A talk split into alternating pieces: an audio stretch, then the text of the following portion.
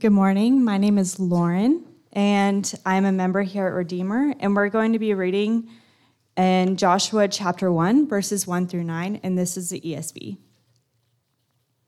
After the death of Moses, the servant of the Lord, the Lord said to Joshua, the son of Nun, Moses' assistant, Moses, my servant, is dead.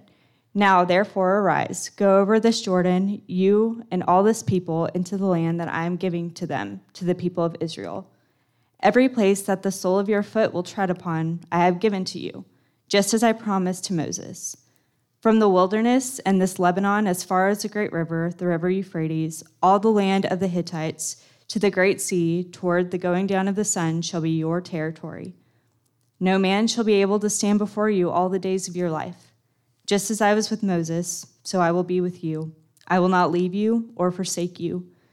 Be strong and courageous, for you shall cause this people to inherit the land that I swore to their fathers to give them. Only be strong and very courageous, being careful to do according to all the law that my Mo- that Moses, my servant, came- commanded you. Do not turn from it to the right hand or to the left, that you may have good success wherever you go. This book of the law shall not depart from your mouth, but you shall meditate on it day and night, so that you may be careful to do according to all that is written in it. For then you will make your way prosperous, and then you will have good success.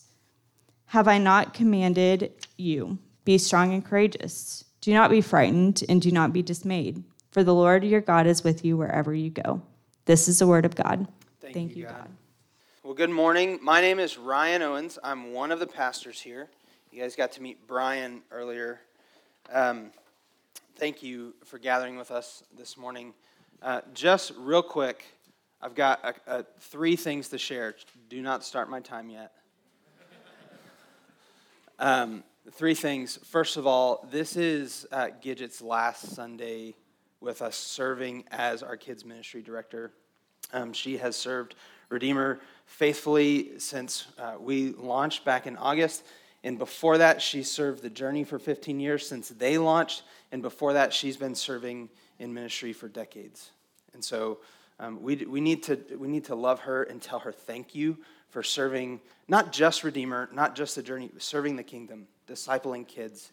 Um, there's so many um, kids that adults now that were under her discipleship as kids that faithfully love and follow Jesus, and we are so grateful for Gidget, and we're sad that she um, is leaving, but we trust. Uh, we're grateful because of what she's, how she served the kingdom, but also that she's saying yes to Jesus. Uh, God has called her into a, a season of rest, um, and that meant for her stepping away from her duties in ministry, uh, and and she is praying and pursuing what, what the future holds for her.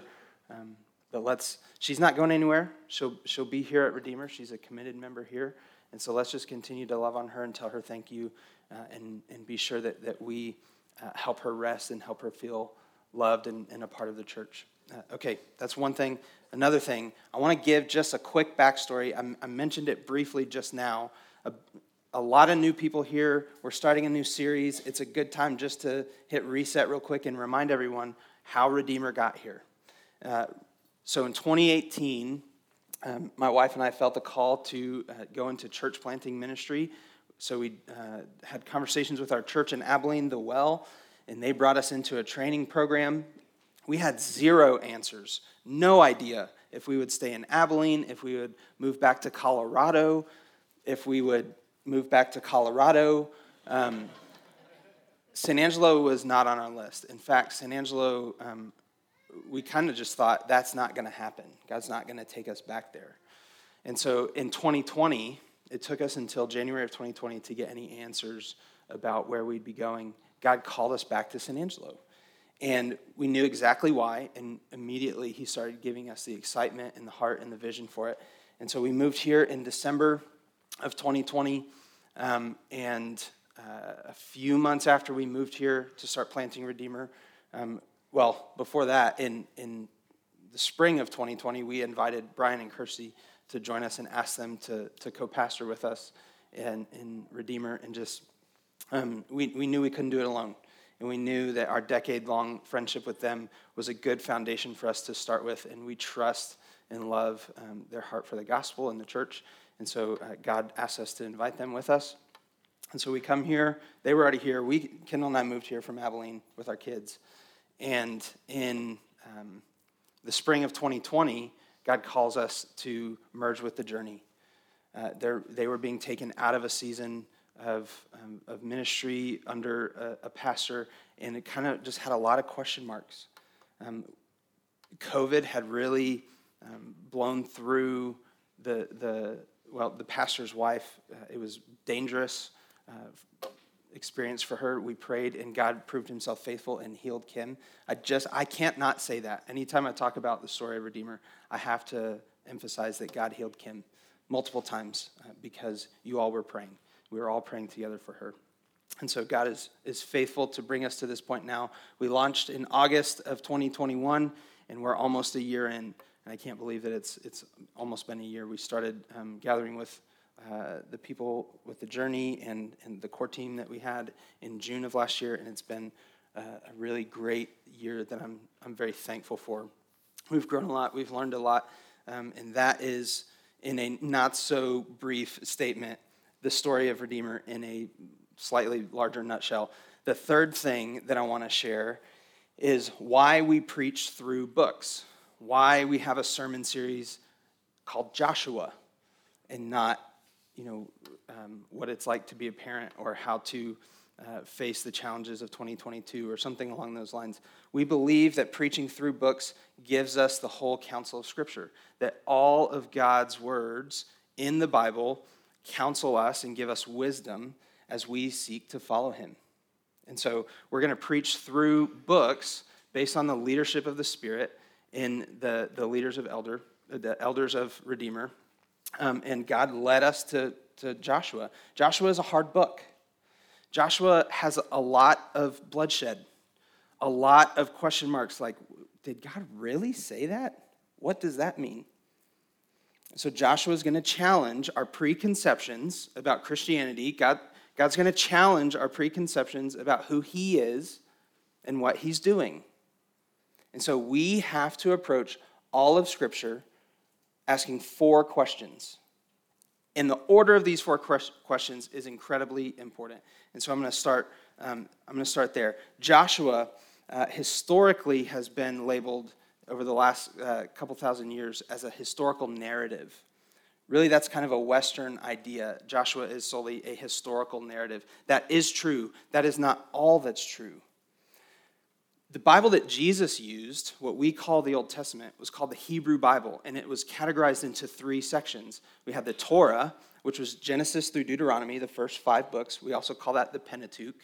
Uh, the Torah was the first book of Scripture. It was the first written. It's when when the Old Testament refers to the law or the teachings of God, it's referring to the Torah.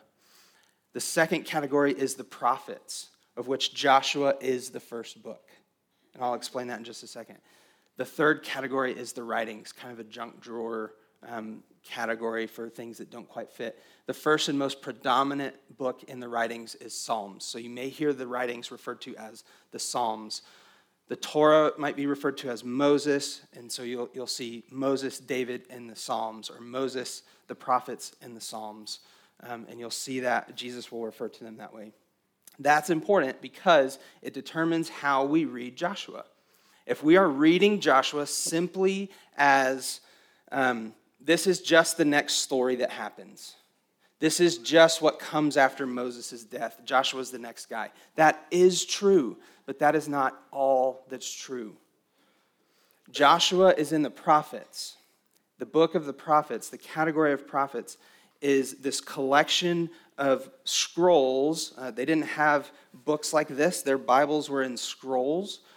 The scrolls of the prophets were calling people back to truth.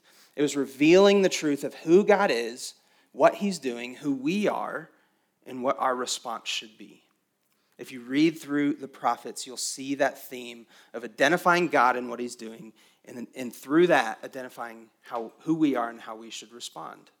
So Joshua, as a prophet and a historical narrative, tells us a whole lot about who we are and what we're doing, but first it tells about who God is. and what he's doing. So we're going to ask those four questions. Can I get those four? Are they up on the screen?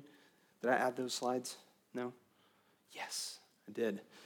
This comes from Jeff Vanderstelt. He's a church planter in the SOMA Network. We have to start with who is God. A lot of times we'll start on the back end of that. We'll start, I will start asking, what do I need to be doing? We ask that question predominantly. What do I need to be doing? There is a doing aspect to our Christianity. We can't remove our call to action, our call to love our neighbor, our call to um, be kind, to be peacemakers, to read scripture and pray. We cannot ignore that. But that's not where we begin. We begin asking the question, who is God and what is he doing?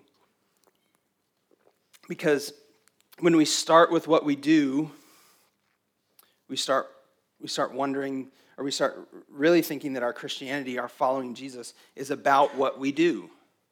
It's first and foremost about what we do. And so we start coming up with a list of all the things that we should be doing, and especially coming up with a list of things that we shouldn't be doing. When we focus on our doing as the first and foremost aspect of our Christianity, we feel shame, we feel guilt, because we can't keep up. Have you ever asked the question of yourself, am I doing enough? Or maybe you've not asked that question, you've just felt, I know I'm not doing enough.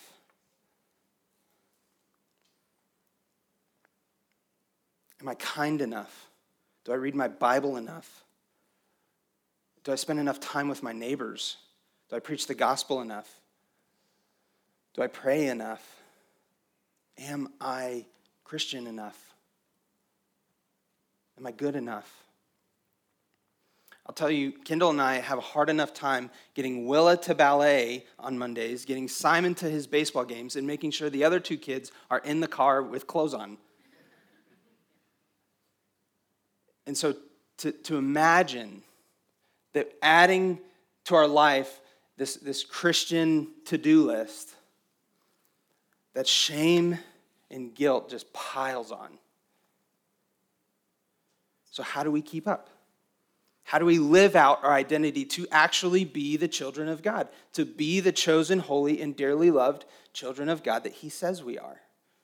The same question is posed to Joshua and Israel. They're about to walk into a promise. Joshua is about hope. It's about God keeping his promises. It's about God identifying himself and his people and saying, I'm giving you this land as a gift so that it would bless you and you would bless the world.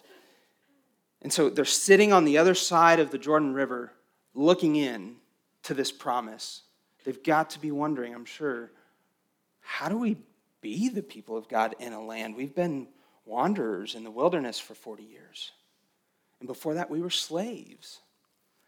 That's where we get that tagline to our, our series, No Longer Slaves.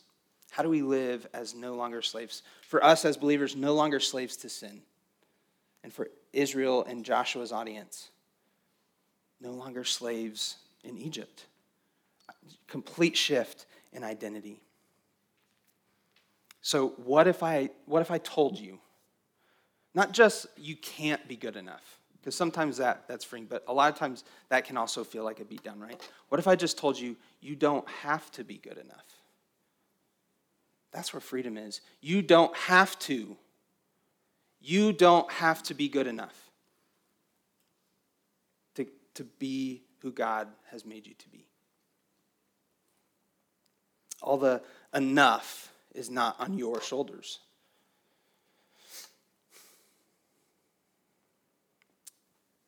The freedom and relief that we would know and feel if we truly believed and walked in the identity that Jesus has gives us, that gives us, he gives us as um, being chosen, holy, and beloved, we will not be able to access that. We will not be able to walk in that freedom and that joy until we understand that we don't have to be enough.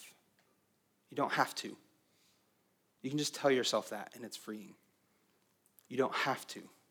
That line, this, I can't skip over this. When Lauren was reading in Joshua, in verse five, look at verse five, halfway through it. It says, I will be with you. God makes that promise. As I was with Moses, I will be with you. I will not leave you or forsake you. The literal Hebrew translation of that, God says to him, I will not let you go. What a promise. I will not let you go. I will be with you. You don't have to be enough. What if I told you that the identity that God gives us as his own children and the purpose that he gives us to bless the world through his message is a promise that's given to us, not something for us to achieve, not something for us to keep polished on our own lives, not something for us to keep up with, but it's a promise that's given to us. Let's look at John fifteen.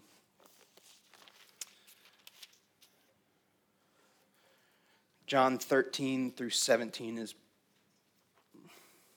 It's my favorite um, passages of Scripture uh, in the New Testament for sure, arguably uh, in the Old and New Testaments. But we're going to look at verses four and five in particular.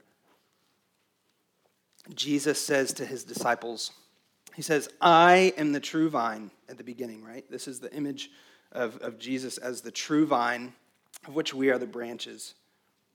He says in verse four, abide in me and I in you, as the branch cannot bear fruit by itself, unless it abides in the vine. Neither can you unless you abide in me. You can the, the word um, abide can be interchanged with remain. Remain in me and I in you. Isn't that a promise right there? Remain in me, I'm going to remain in you. That just echoes of Joshua one. I will not let you go. I will be with you.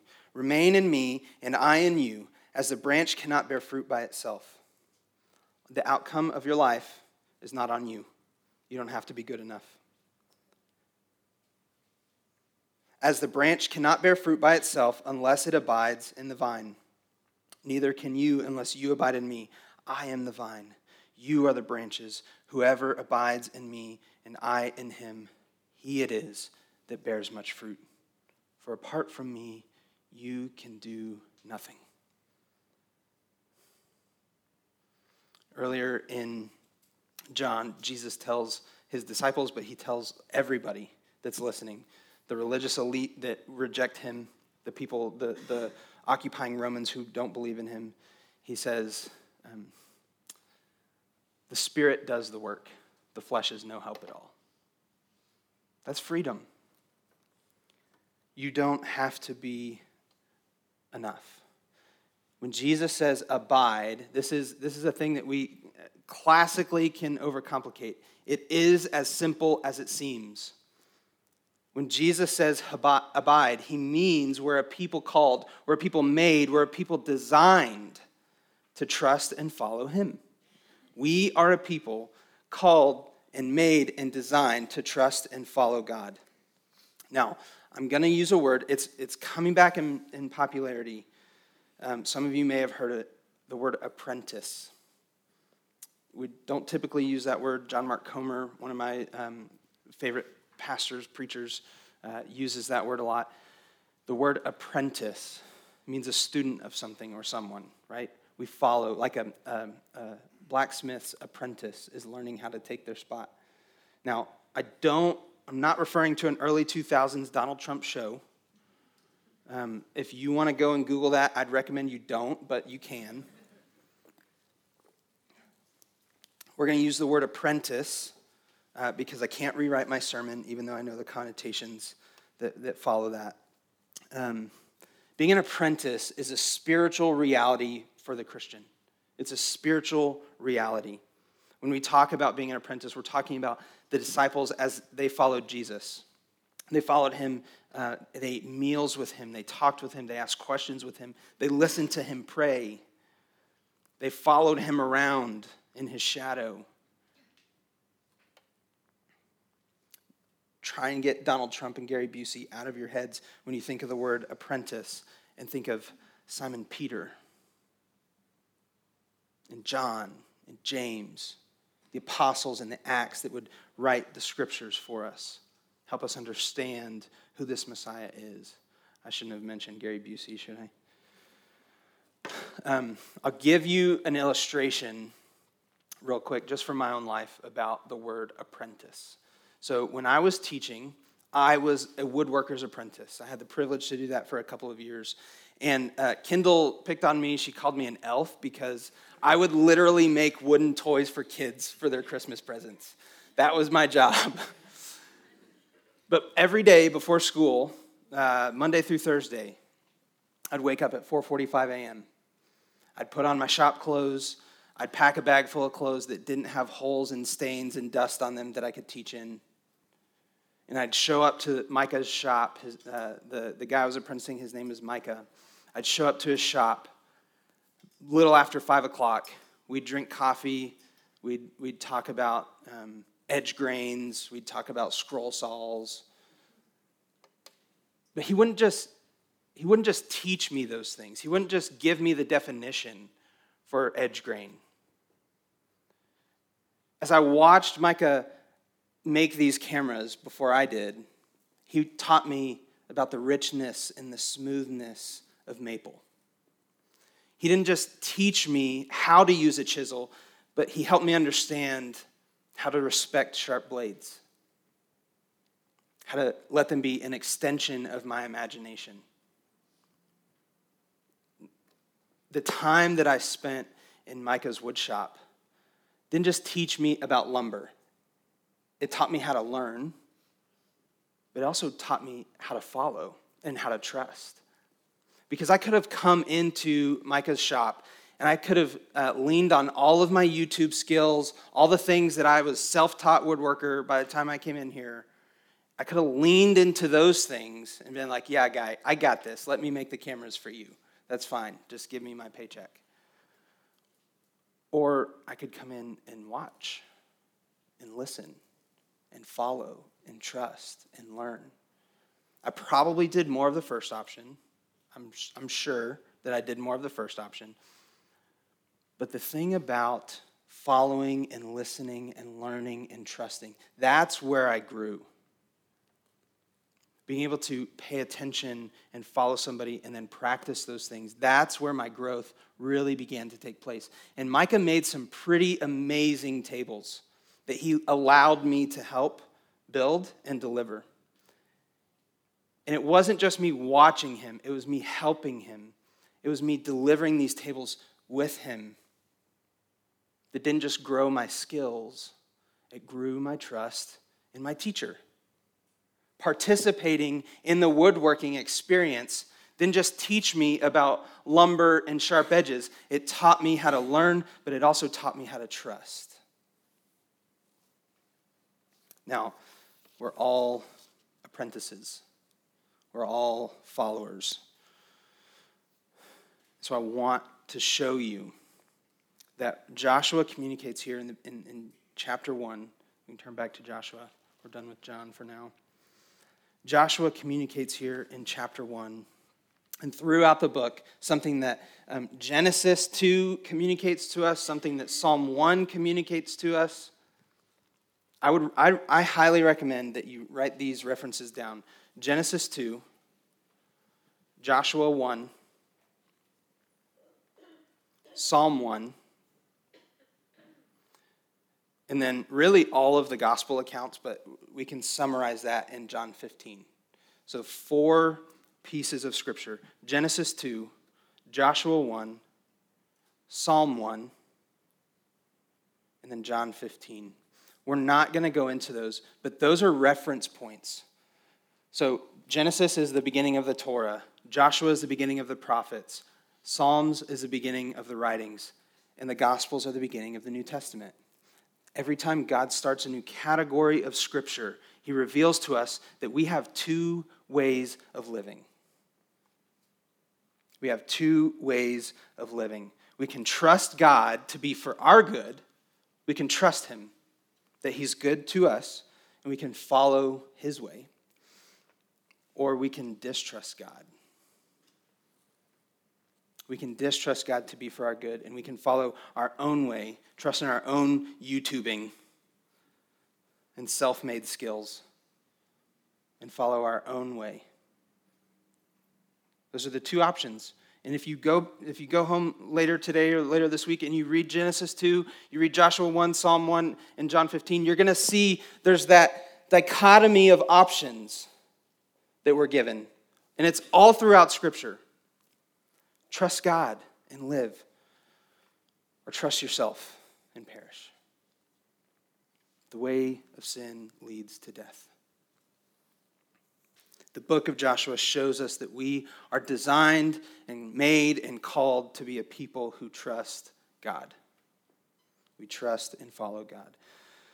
The introduction to Joshua, just starting with verses one and two, what we see in verses one and two um, gives us a background for the whole book. Genesis one and or, uh, sorry, Joshua one and two points us back all the way from Genesis through Deuteronomy. And I'll, I'll start by, by speaking about verse two. In Joshua chapter one, verse two, we see um, the phrase, this land. So we see that phrase used, and then we see that defined, and then we see this people. And what, what God is referring to when he says this land, this people, he's referring to a promise he made all the way back in Genesis twelve to a man named Abraham. He chose Abraham. He said, through you, I will make a great nation. Why? What's the point? Through you, I will make a great nation so that you can bless the world. I will bless you to be a blessing. I will make you a nation and give you a home. I'll make you a people and give you a place. Not just so that you can have a good time in Israel in the promised land and hang out by yourself, but so that through my blessing, you would bless the world and bring them in to this blessing. And he led Abraham into that land. They lived there for a short time, and not too long after they were in that promised land, they needed to seek refuge because there was a famine, there was a drought, and they sought refuge in Egypt. And so Abraham uh, took his, or, um, Abraham's descendants took their families into Egypt, where they sought refuge. And this leads us into verse one, the mention of Moses. The mention of Moses, just simply his name, is meant to automatically conjure up all the memories of the, the Torah, through, from Exodus all the way through Deuteronomy. Not only God's teachings, not only the Ten Commandments, but all of the promises that God made in Genesis starting to be fulfilled in the Exodus. That these people in Egypt eventually found themselves to be slaves, millions of Abraham's descendants. He did make much of that nation. He did make a massive population out of one man and one woman. But they found themselves enslaved in Egypt. And so God called them out through the person of Moses. So the name Moses takes us back to when God saved his people in the Passover. He saved them from death. When God split the Red Sea and saved his people from death. When God made bread rain from the sky and bitter water turned sweet, God saved his people from death. And who was the image of this salvation? Moses. Moses was an incomplete Savior. And so for us on this side of the story, we get to look at Moses and be like, man, Jesus is there in so many, so many great ways, and even greater ways than Moses. And so Joshua's original audience would just simply see the name Moses and remember all those stories. When we see the name Moses, we see a promise of a Savior that le- was left unfulfilled. Because the end of Deuteronomy, you can look at uh, chapter one of Joshua, look to your left, the end of Deuteronomy, the, the very last subtitle on thirty-four, it says the death of Moses. The Messiah wasn't supposed to die. The kingdom was supposed to reign forever. Moses is dead. He's not the one. Joshua takes over. I'll give you a glimpse into the future. He's not the one. When God tells Joshua repeatedly through this introduction, be strong and courageous, he's not just making a military command. Because look at the other, what he says about Moses. What does God say about Moses? As I was with Moses, As I was with Moses, so I will be with you. Moses did some really great things that Joshua was witness to. He was the attendant to, to Moses. He was by him at all times. Joshua was the apprentice of Moses. He knew what God was referring to. God could simply say, as I was with Moses, and Joshua would be like, okay, you did all those things, so I will be with you. And then the wait comes. Because Joshua steps into the role of Moses. And when God says, be strong and courageous, he's giving him a spiritual calling to lead his people into something, to lead them into an identity and a purpose. It's God saying, things are about to get hard. You're going to need to know the way to go. Don't swerve to the left or to the right, but keep my commandments directly in front of you. Trust in them. I will not let go of you. I will be with you. Be strong and courageous. To be strong and courageous, let's just personalize that for a second. One, as individuals, but also as the church. So in our own lives, being strong and courageous feels like a tall order. But also as a people, to be strong and courageous feels like a tall order. There's a Jim Gaffigan quote. He says, um, life is like you're drowning and then someone hands you a baby. We already feel that way. So what, what good does it say, hey, here's a baby, be strong and courageous. It's going to work out. You got it in you.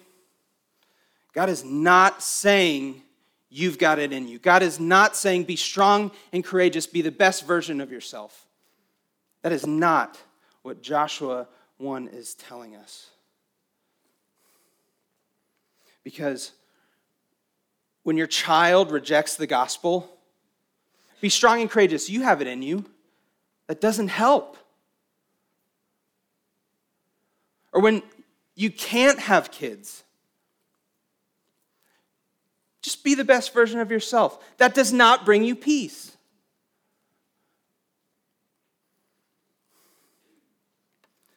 When you can't break the cycle of sin that makes you feel like you're the only person in the world that can't experience freedom from this. That sin feels like slavery. When your loneliness turns into depression and anxiety, and the thoughts of suicide might feel, make you feel like you can't share this with anybody because it's too vulnerable. Be strong and courageous. You have it in you. They're empty words.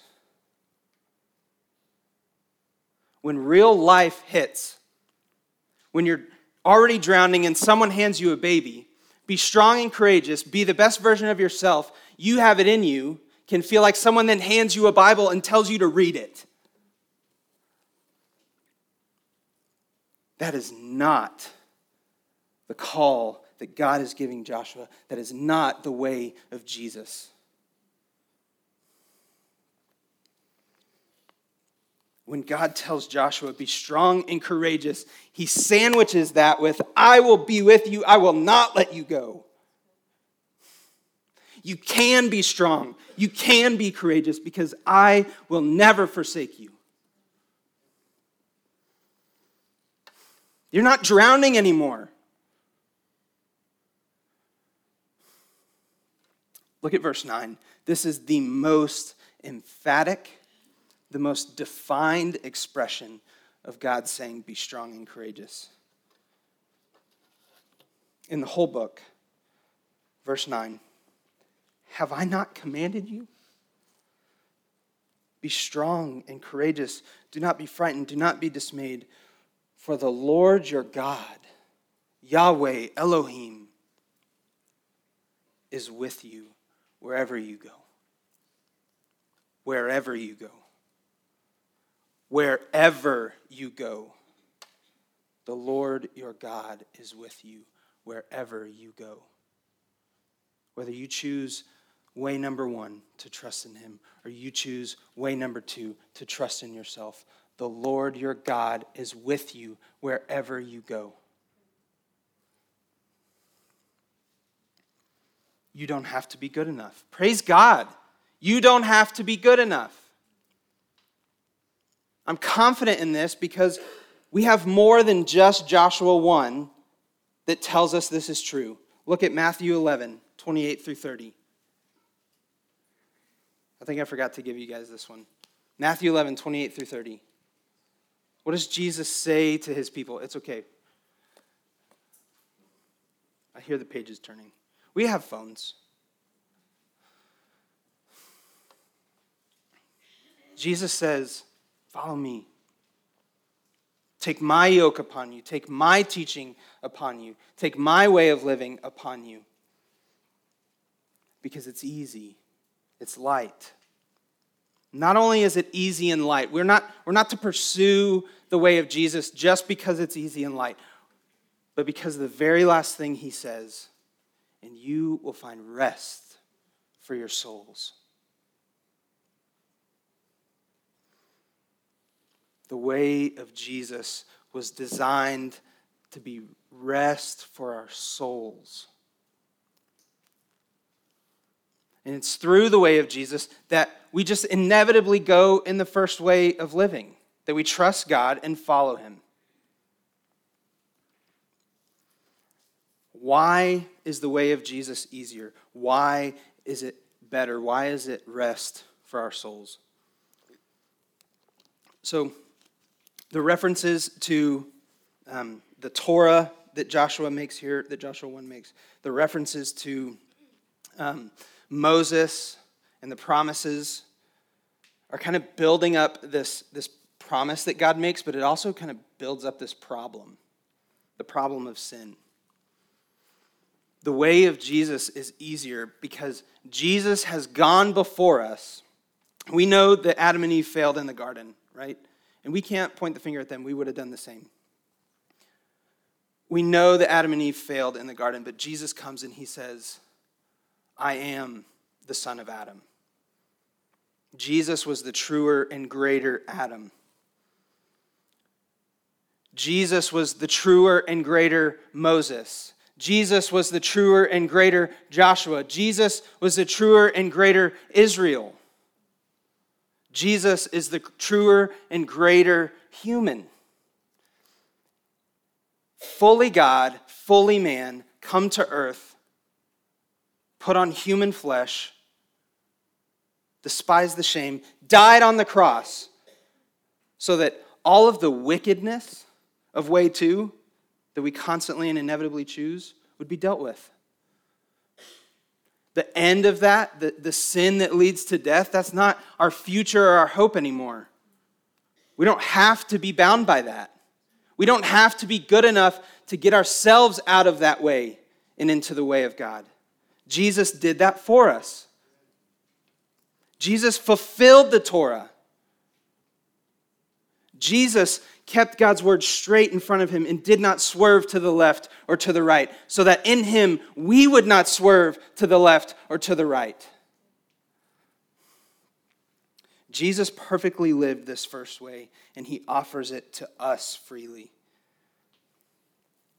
All he asks for is our trust. You can listen to the words of Joshua one, and it's God saying, arise, go to this Jordan.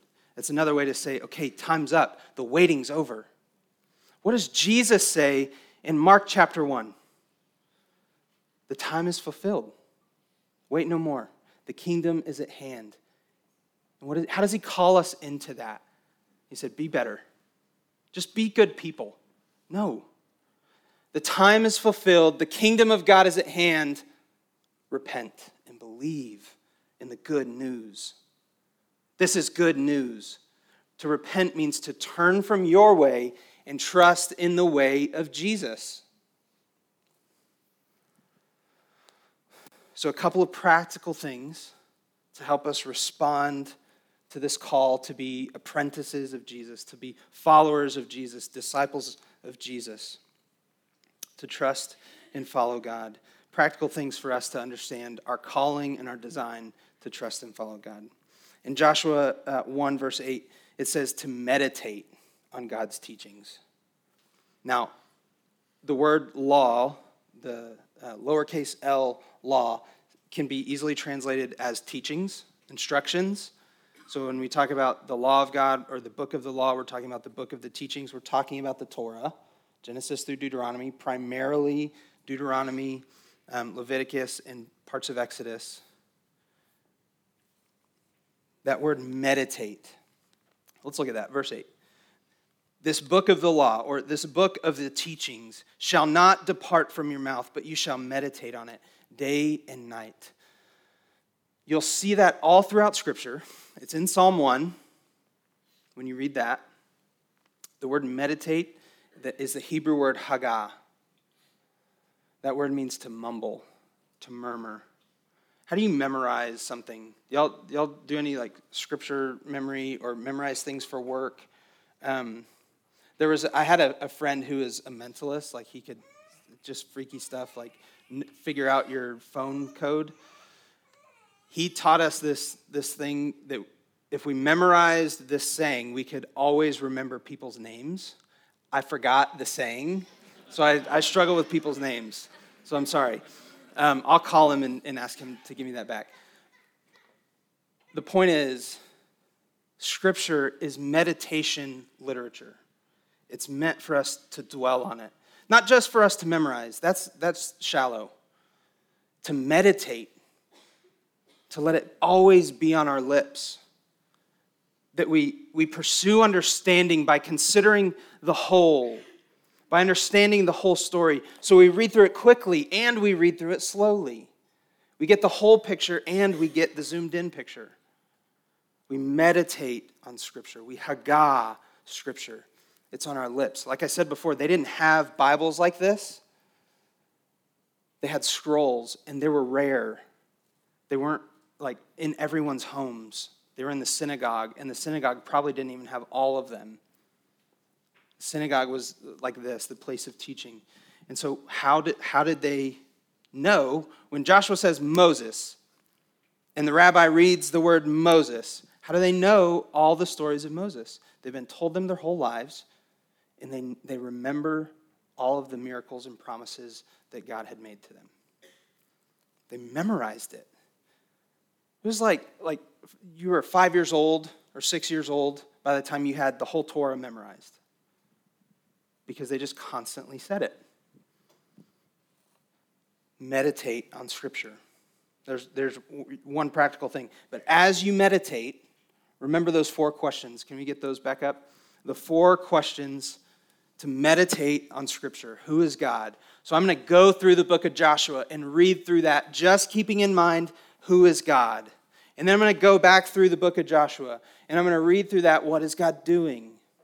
Who are we? What are we doing? And then we, you get your grasp of the book of Joshua by reading it over and over, but you see the fine details and the beauty in Scripture and what God is calling us by zooming in and slowing down and taking the time to meditate, to let that always be on your mind. Audio Bibles are great for this. We actually, um, I'll plug Dwell. We have, I, this was unplanned, but we have um, a Dwell account. Have y'all heard of Dwell? It's an app that allows you to listen to the audio Bible. We have a slide that gives you access to that. If anybody wants to, there you go, snap a picture of that and then visit that website. You do have to type all that in. Um, but that's an audio Bible for free right there, the whole Bible. And it's it's got lots of different voices. Um, audio Bibles are the gr- are a great way to meditate on Scripture and keep them always on the, the front of your lips. But as you read, as you ask these questions, also don't forget to pray. And by pray, I, d- I don't mean that it has to be this formal thing. You have to have a, a rug laid out, and you have to have your prayer book. You, you can. That's great. You do not have to do that. Prayer is simply talking with God. We'll see Joshua keep God's law, on, keeps God, keep God's teachings on his lips. He proclaims them to Israel. He responds to them with obedience. But we also see Joshua pray. He gives us that example. And what he's praying through is God's teachings. What do I do? I'm going to meditate on your teachings. And he talks to God. But listen, here's an important aspect to prayer. Don't forget to listen. Don't forget to listen, because if you're a Christian, the Holy Spirit is inside of you. The Holy Spirit speaks to you, sometimes audibly. Sometimes you just know, and sometimes you wonder. So regardless of what that is, I would encourage you to lean into your place in the body of Christ as a believer, as a part of the church. Lean into your relationships with the church and ask for wisdom. Talk to your friends. Talk to the, the people um, that you're in relationship that are also Christians that uh, you trust to discern the wisdom of God through Scripture and prayer. And, and say, hey, you know, I was praying and I feel like God just opened this to me and showed me this thing that the Spirit spoke to me through Scripture or through this time of prayer or spoke into this aspect of my life. I just wanted to like talk to you about that and help help us understand if this is really what God is saying to me. So we meditate on Scripture and we pray. This is being an apprentice of Jesus. You can read through the Gospels. How does Jesus go about his life? By following the Father. He says, I can't do anything without the Father telling me to do it. Well, how does he know that? Through meditating on Scripture and praying. And so often, already in Mark one, if you look at Mark one, uh, Jesus is already out praying before chapter one is over. So, um, as we move into our time of communion, we've got our tables here. Uh, I will say we've moved these um, a couple times already. They may they may move again, so we're just going to keep pointing them out to you. But our, our communion tables are um, on both sides of the room, up here at the front. Um, be sure to, uh, pro tip, shake the, the thing. It gets all the sediment mixed up. Or don't. Live your life. Um, but if you have not put your trust in Jesus this morning, I would ask that you would refrain from partaking in communion. And I would ask that you would consider following him. Consider what he's done for you in going before you and perfectly living that first way of life. And he's already accomplished that. You don't have to be good enough. You simply get to trust. I'd ask that you refrain from the elements and, and pray and ask God to help you trust. For the church, for those that, that we do already trust and believe in Jesus to be our Lord and Savior, we will take the cup, um, the body of Jesus, we'll take the, the juice, the blood of Christ. We celebrate and we remember that he has gone before us.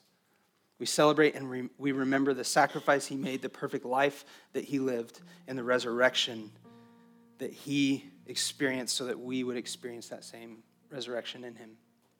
Let's celebrate this morning. Holy Father, we come to you needy and broken. We come to you begging for your mercy and your grace because we know that you give it out. We know that in your Son, Jesus, you have already given out your mercy and your grace to us.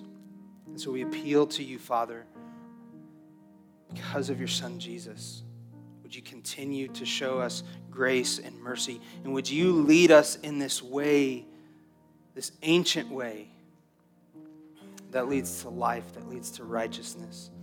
Would you give us strength and courage that only comes from your Holy Spirit, that we could trust in you and follow in your ways? And that as we trust you and we follow you to be our strength and our courage, God, that we would act responsibly with the gospel, that we would preach it to those who don't know it, and that we would love one another with a love that can only be explained by the gospel, that can only be explained by the love that you've given us. God, thank you for this time. Thank you for the book of Joshua. Would you lead us and guide us as we study your word together?